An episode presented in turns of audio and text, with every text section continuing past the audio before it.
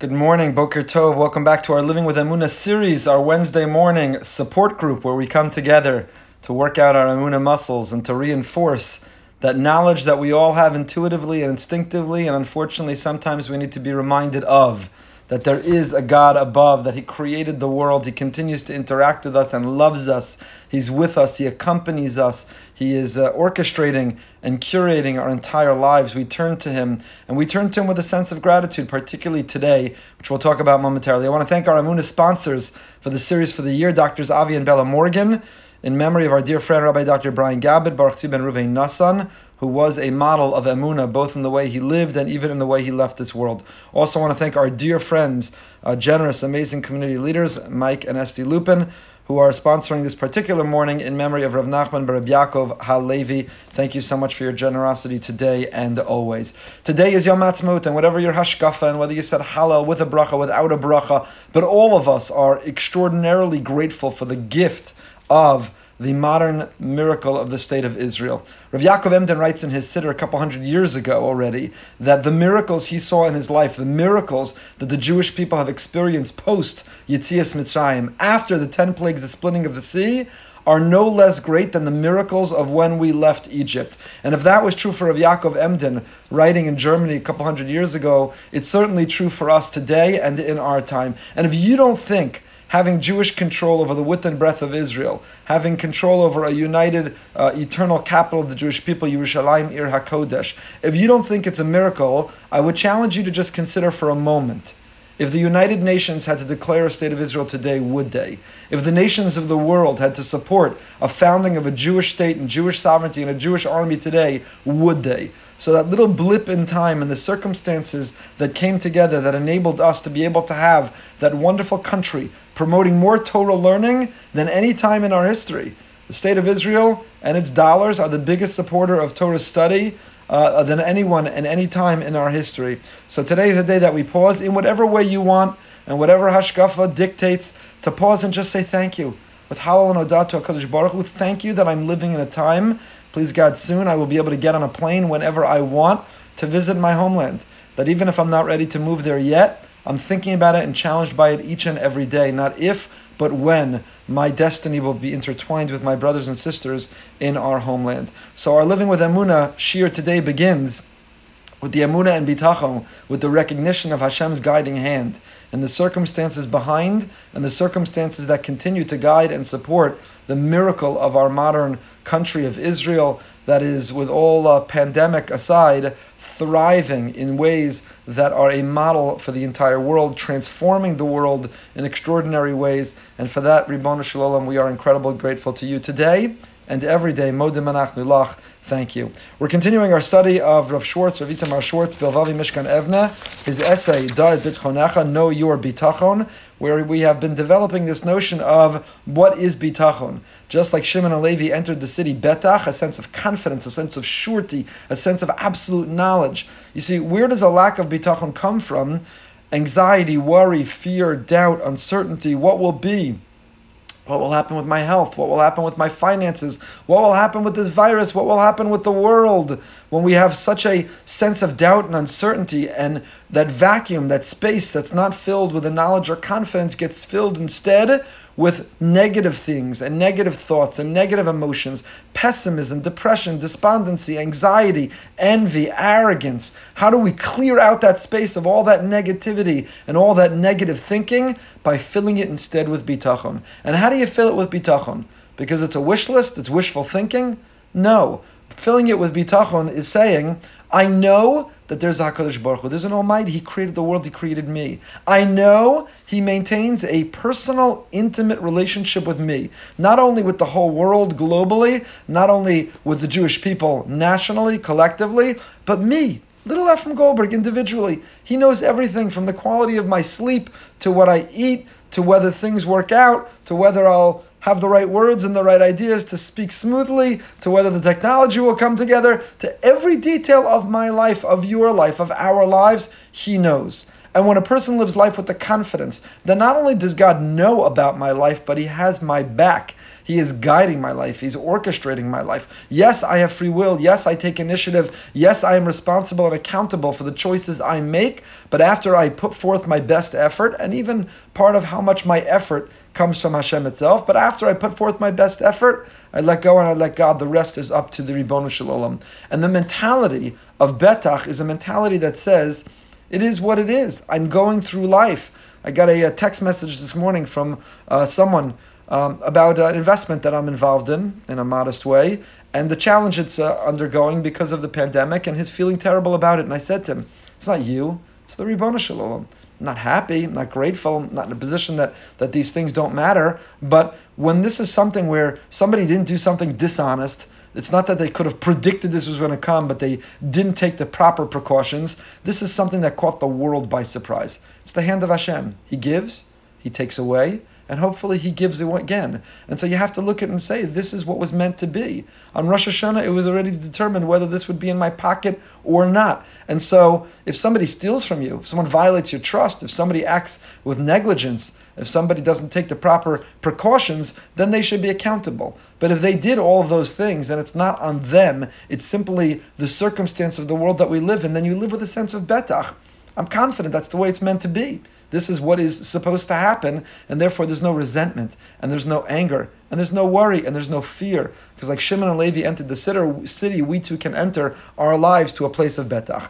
And then he developed the notion of the internal self, the external self. The external self battles from the moment we wake up in the morning, and the internal self, which is connected to Hashem. Hashem is the only person, place, thing, entity who has no hisnagdus, who has nothing opposing him. There is no force against HaKadosh Baruch. He doesn't have to battle. There is no tension. There's nothing that needs to be overcome. For Hashem, everything just is. He is the epitome of discipline, of control. He is in charge. Everything simply responds and reacts the way He wants, the way He determines. So when we look at the world wearing our external sense of self glasses, all we see is, oh, that food, I want to eat it, but it's bad for me. Oh, the exercise, I'm supposed to do it, but I don't feel like it. Oh, the gossip, I so badly want to share it, but I'm not supposed to. Oh, the images I want to look at, but I'm not supposed to. Oh, how am I going to make money and pay my bills? Or how am I going to overcome the challenge with my spouse, with my children? All we see all around us is conflict, battle, tension, confrontation. But if we put on our Tzelem Elokim glasses, if we put on our Bitachon Betach glasses, if we attach ourselves to our inner self, to Hashem, and we connect to the one who has nothing opposing him, then the whole world we see is this is the way it's meant to be. I have no envy, no arrogance, no worry, no fear, no anxiety, no anger. I simply see a world operating the way it's meant to be. Does that not mean I have things I have to overcome? I have to overcome them. I have things I have to get done. I have challenges I have to confront but I do so not from a position of fear or worry or uncertainty. I do from a position of, I'm going into this and it's fixed. You step into the boxing ring and the match is fixed, then you still have to you still have to fight. I don't know if this is a good metaphor. When I was a kid, what was it called? WWE, the wrestling. So the wrestling, I hate to burst anyone's bubble if you're watching or listening. Spoiler alert, but wrestling is fake. They're actors, they're acting in the ring. It's all predetermined. So they still have to get in the ring and they're still wrestling and they're still jumping off the ropes and they're still driving the other person into the ground. But it's all predetermined, it's all acting, and going in, they already know the outcome. So we have to go through the motions and we have to do the act in our lives, but we know that the outcome has been predetermined and it's always in our favor. Whether we see it, whether we feel it, whether it's pleasurable, whether it's painful, it's always in our favor. Surgery is also painful but it's in your favor. That's why you're undergoing it. It's why the surgeon's doing it. It's because it's what you need. So even the painful experiences we have, they are in our favor because it's what we need in that moment, and therefore we should be grateful for it. So let's continue. Lidugma. We're up to the word lidugma. I sent out the sheets last week. I forgot to do it this week, but you're all a bunch of good listeners. So you'll listen, and I'll try to read slowly and uh, and translate. So lidugma says Rav Schwartz. Lidugma. Isha tricha shidach. היא יודעה שאם תצטרך למצוא את בן זוגה בכוחos עצמה, עצמה, הרי יש לכך מעכבים רבים. Somebody needs a shidduch, a young man, a young woman, a not so young man, not so young woman, who's seeking companionship and camaraderie, who's looking to find their other half, maybe a better half. They're looking for a shidduch. This is a particularly difficult time. This pandemic and social distancing is very hard for people who are trying to pursue their dream of finding another. Zoom technology is fun for these classes, and you can have meetings. There's only so many games you could play over technology. People who are desperate to be together. There are ma'akvim rabim. When Rav Schwartz wrote this, he wasn't thinking about the challenge of social distancing, the inability to go on a proper date, to be face to face, to be able to have an energy of being in the same room together. He was talking about the other ma'akvim, the other challenges of a shidduch. It's very hard. How are you on people's radar? Are they remembering to set you up? The small talk you have to go through. You got to get dressed up. You got to go out. There's hope, and then it fails. There's rejection. There's so many challenges to the world of a shidduch. He lo yodas b'diyuk lahagdir miu abachar amatim la. He lo yichalol levdo karoyim shidduch shitzia la hu matim. She has no idea exactly. Well, the boy on paper, again, I don't know if there were resumes when he wrote this, was fairly recently that he wrote this. But on paper, looks like a good boy. On paper, looks like a perfect match of a girl. But who knows the reality? Because on paper, you could write anything, and the references only see the best of who a person is. Who knows what it's like to live with them? Who knows what's beneath the surface? Who knows what they'll be like as a spouse or a parent?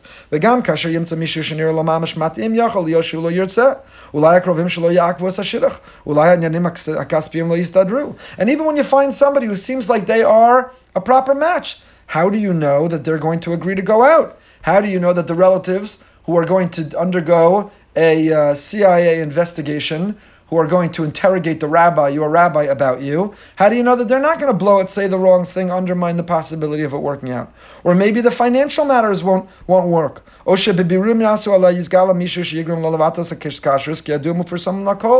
there's always outside variables and always outside influences, and there are people with alternative motivations and agendas who might insert themselves and sabotage the success for some reason.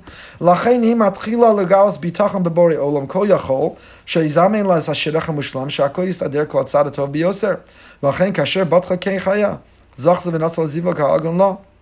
So, because there are so many things to worry about, there are so many things outside a person's control. The young woman, the young man says, I'm working on perfecting myself. I'm trying to be the best person I can be, positioning myself to be able to be worthy of the best shidduch that I can get. But there are so many factors and variables outside that person's control. So all they have left is to submit themselves to the hands of Hashem and to say, Almighty, I'm in your hands. Find me the proper match. Matchmaker, matchmaker, make me a match. Kadosh Baruch is the great matchmaker in the sky.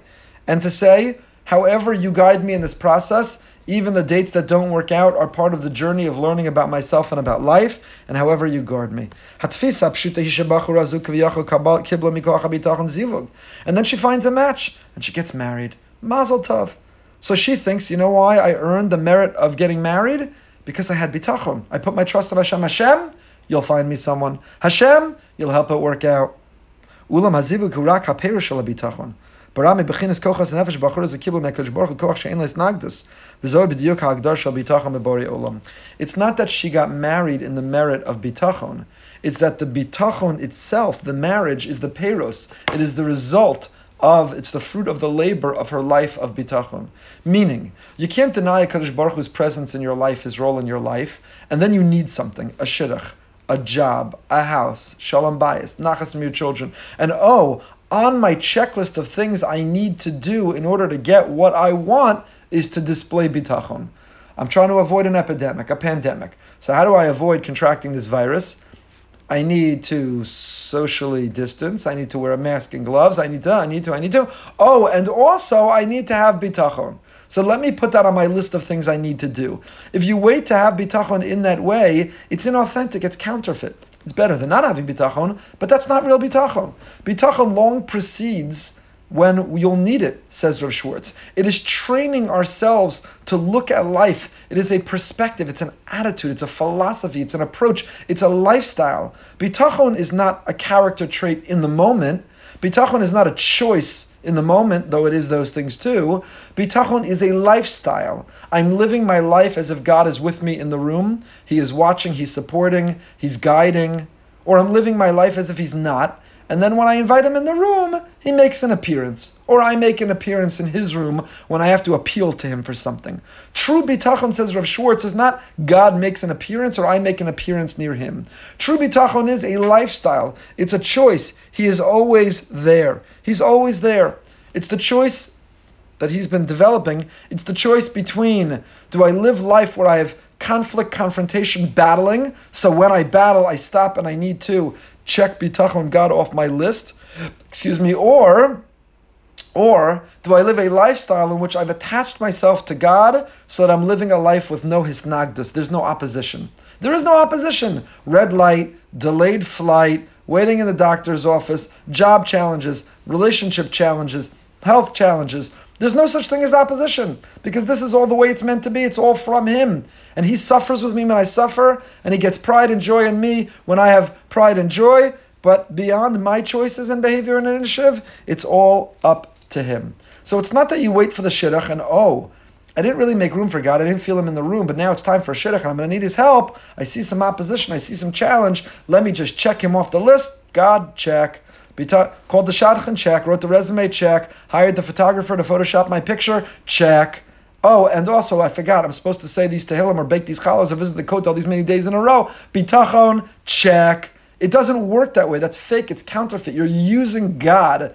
Bitachon means that long before you began your shidduch dating, you said, you know, I attach myself to the one who has no opposition. And therefore, I'm about to undergo a process. I'm not worried about it. I'm not afraid of it. I'll do what I need to do within it but he's guiding it like he's guiding everything else in my life already. Nizbonin bedugma nosefis. Let me give you another example, says Rav Schwartz. Everybody knows that you have bills to pay. Bitachon doesn't mean I sit on the couch Oh, I trust God that there's going to be money left at my front door. The man's going to fall from heaven. I don't care how many shlisel you bake this year. The man doesn't just fall from heaven. The curse of Adam, the punishment for Adam was You got to get up off the couch and you got to go to work. We all have to go to work. Again, not ranking on the shlisel challah. Person who made it for me was delicious. And it's a reminder that just like the challah, lechem mishneh, man falls from heaven, our parnasa falls from heaven, but we got to go get up off the couch and open the door and collect it. So parnasa, I can't sit back passively and wait for it to happen. I have to do my part. But there are two paths that stand before a person. You have a choice.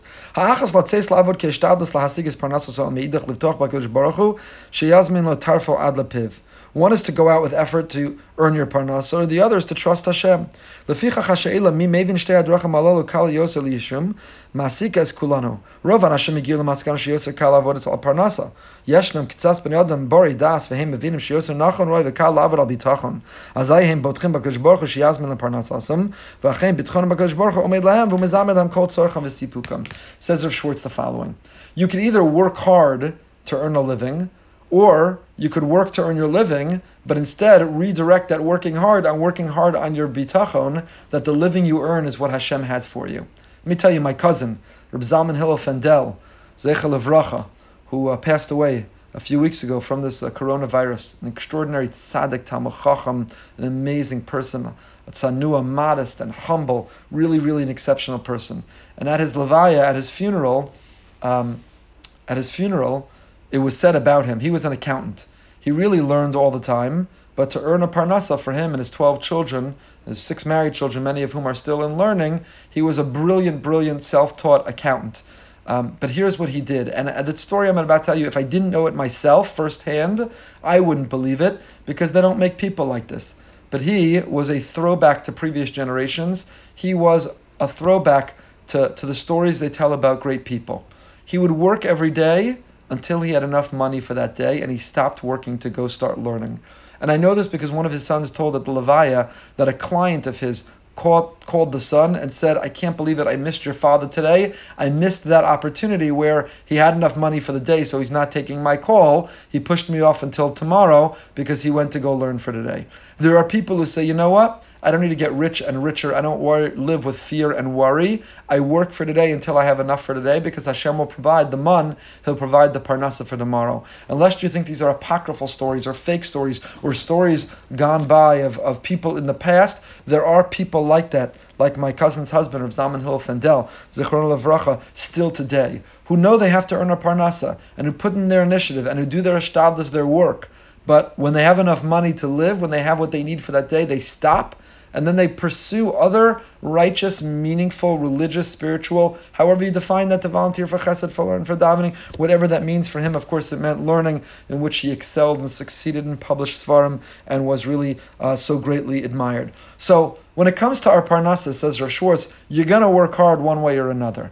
You could either be working extraordinarily hard at work, stay at work till 10, 11, 12 o'clock at night. You could be working and pouring yourself overworking into work. Or you could be putting in what you need for work and taking that same energy and putting that work into your bitachon, that your other work is enough to yield what HaKadosh Baruch Hu is going to provide. You see, if Hashem wants you to make a million dollars a year, you're probably not going to do that working 15 minutes a day. It's not reasonable. That's not a reasonable expectation of him, and we're not allowed to rely on a miracle. So if you think you're going to work 15 minutes a day and become a millionaire, unlikely. Tim Ferriss and all, it's not going to happen. Even he was the four hour work week. It's not going to happen. You got to work what is a reasonable normative amount of time, and then you can hope and ask Hashem for what you want. On the other hand, if God wants you to be a millionaire, don't you think you'd be a millionaire by working eight hours a day? Do you really need to work 18 hours a day?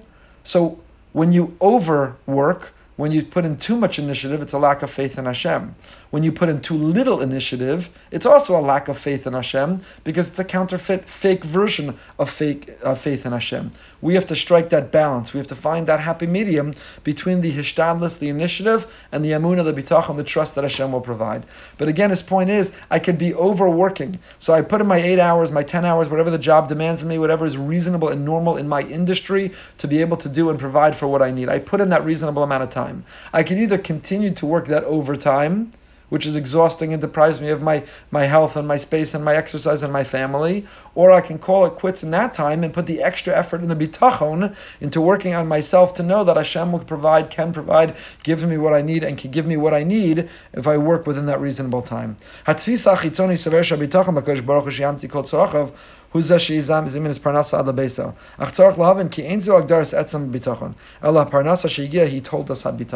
Again, the same idea with the shidduch. It's not that I want a shidduch call the shadchan, build the resume, check, check, check, have bitachon. I need parnasa, go to work, put in my effort, check, check, check. Oh, bitachon, check, check, check, check, check. No, the bitachon is the prerequisite. The bitachon is what comes before. The, the parnasa that comes is the peiros. It's the fruit of the initiative, of the effort, of the faith that I've expressed. Bitachon kasher adam batuach badavar mashu yagia. So again, to summarize, what is bitachon? It means that we have confidence, when we have surety, when we know that HaKadosh Baruch Hu is in charge. It means that the core of who I am and the daily living of my lifestyle is connected to the one it's really a choice that we have. We wake up every day. Do you want your day to be defined by battling, by tension, by conflict? Do you want your day to be defined by having to confront inertia? Or do you want your day to be smooth sailing from wake up in the morning?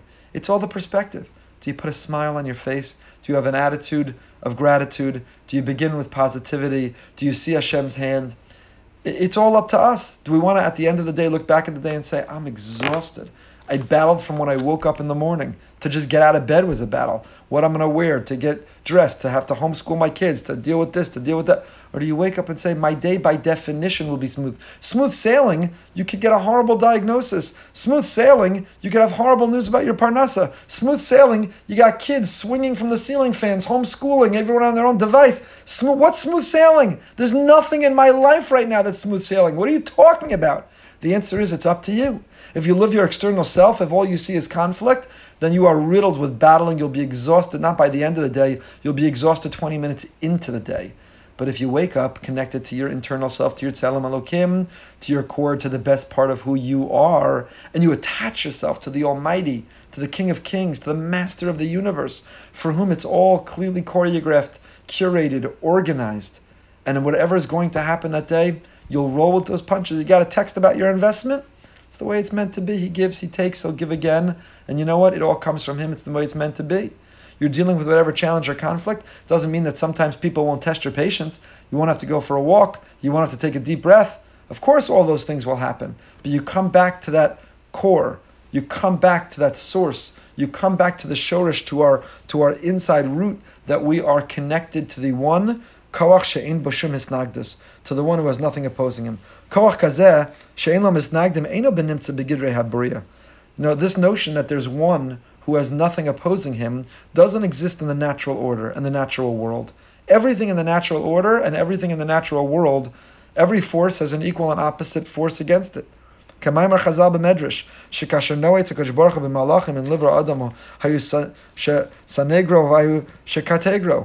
When God consulted with the angels, we talked about that in the Parsha class this week, Azael, Aza and, uh, and uh, Uzael, the angels that said we're unworthy and shouldn't be created, and then told God told you so when we made a mistake. So God threw them down here and says the Ishbitzer Rebbe put them in our minds.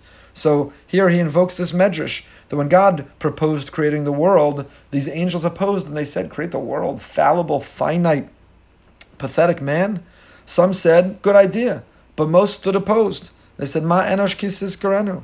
Shalom amar al yivra shekulo machlokas.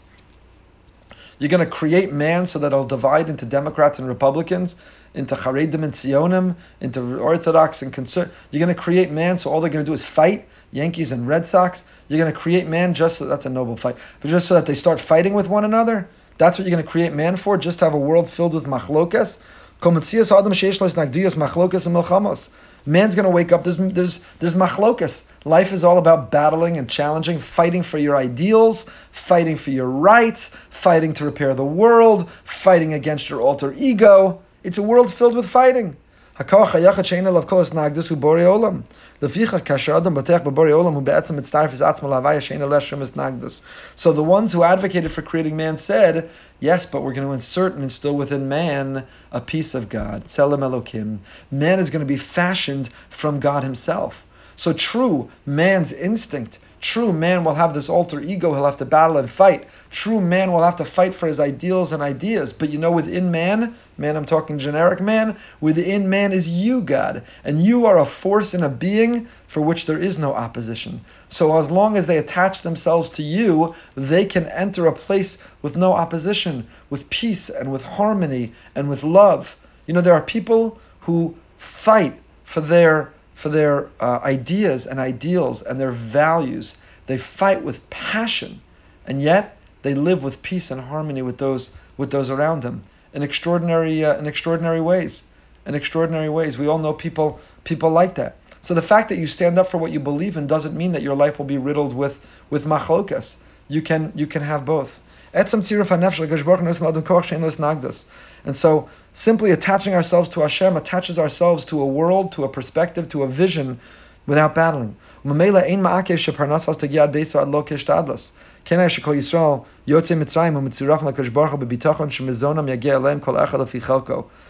Kiviyachal isnagdus hatavis nematzim be'eretz midbar. Zehu aman she'achlo she'kol kulo. And this, says Rav Schwartz, is exactly, and this is the time that we're living in. Svira Sa'omer, between Pesach and Shavuos. We just left Mitzrayim. We left Mitzrayim, we left Egypt, and Egypt now needs to leave us. And what does it mean to leave Egypt? Also in our Parsha, Nacharemos, Kemasa Eretz Mitzrayim, we're not supposed to emulate or imitate the way of Mitzrayim. What was the way of Mitzrayim? So Paro thought, I'm a deity, I'm in control. It's really all up to me. Paro would go down to the Nile every morning to relieve himself because he didn't want his people to know that, in fact, he was human. He put his pants on. Did they wear pants in Mitzrayim? He put his pants on one leg at a time. That he also had to relieve himself like everybody else. He thought he was better. He thought he was greater, superior. He took credit. He wanted to worship himself. He wanted others to worship him. And that was the mentality and that was the philosophy of Egypt. Each person in their home, each person leading their little empire, that they are the deity, they are the God, they are the ones who are singularly and exclusively responsible. They get all the credit. They're in charge. That was a philosophy of Mitzrayim. The whole notion contrasting Egypt was irrigated how? By the Nile. Israel is irrigated how? By the rain.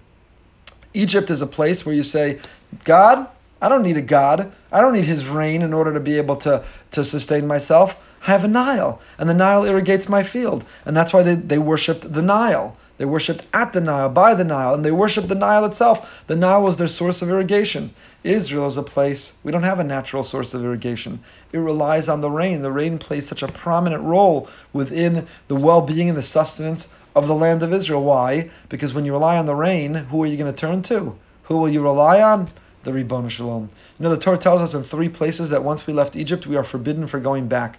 And it's codified in halacha. It's an interesting question then. How throughout Jewish history were there those who did live in Egypt? The Rambam lived in Egypt, the Radvaz lived in Egypt, Rav Ovadia Yosef lived in Egypt. How are you allowed to live in Egypt? We once gave a whole Shabbos HaGadol Drasha about that topic, but we uh, all shared the the the uh, philosophy section. What we shared was that perhaps the prohibition of going back to Egypt is not just geographically going back to Egypt. The prohibition of going back to Egypt is going back to the mentality and the philosophy and the attitude of Egypt. And what is that? That I don't need God. I've got the Nile. I've got the Nasdaq. I've got the Dow, I've got the stock market, I've got my real estate portfolio, none of which are doing very well these days. So you don't have any of those things. So, um, but you might say to yourself, I've got my brain, my ingenuity, my innovation, my entrepreneurship. I have a Nile. I worship myself and I worship these other tools, and I don't need God. So God says, don't go back to. I took you out of Egypt. I took you out of that mentality. So what happened when we got out of that mentality? He took us out of Egypt, and we need to take Egypt out of ourselves now. And He took us to the desert. And how were we provided for? What did we eat in that desert? What did we eat? So we know the mun fell. And here's the amazing thing when you open the front door, what was there was meant for you. There was the amount that was there for you. How did God know? What if you lived in a home with 12 children? What if you lived with one children? What if you had an empty nest? What if you were newlyweds? What if you were single? The man that came, what was right for you. And when something falls from heaven miraculously, you don't doubt it and you don't challenge it and you don't wonder about it. It's obvious and clear to you that this is what's meant for you. And that's the mentality that we're meant to have, that we put in our initiative and we take our effort. And then whatever we have and whatever descends from heaven is there. It's what meant for us, it's what's right for us. Why is it what's right for me? But my neighbor has so much more. Why is this what's right for me? But this isn't enough. I need more.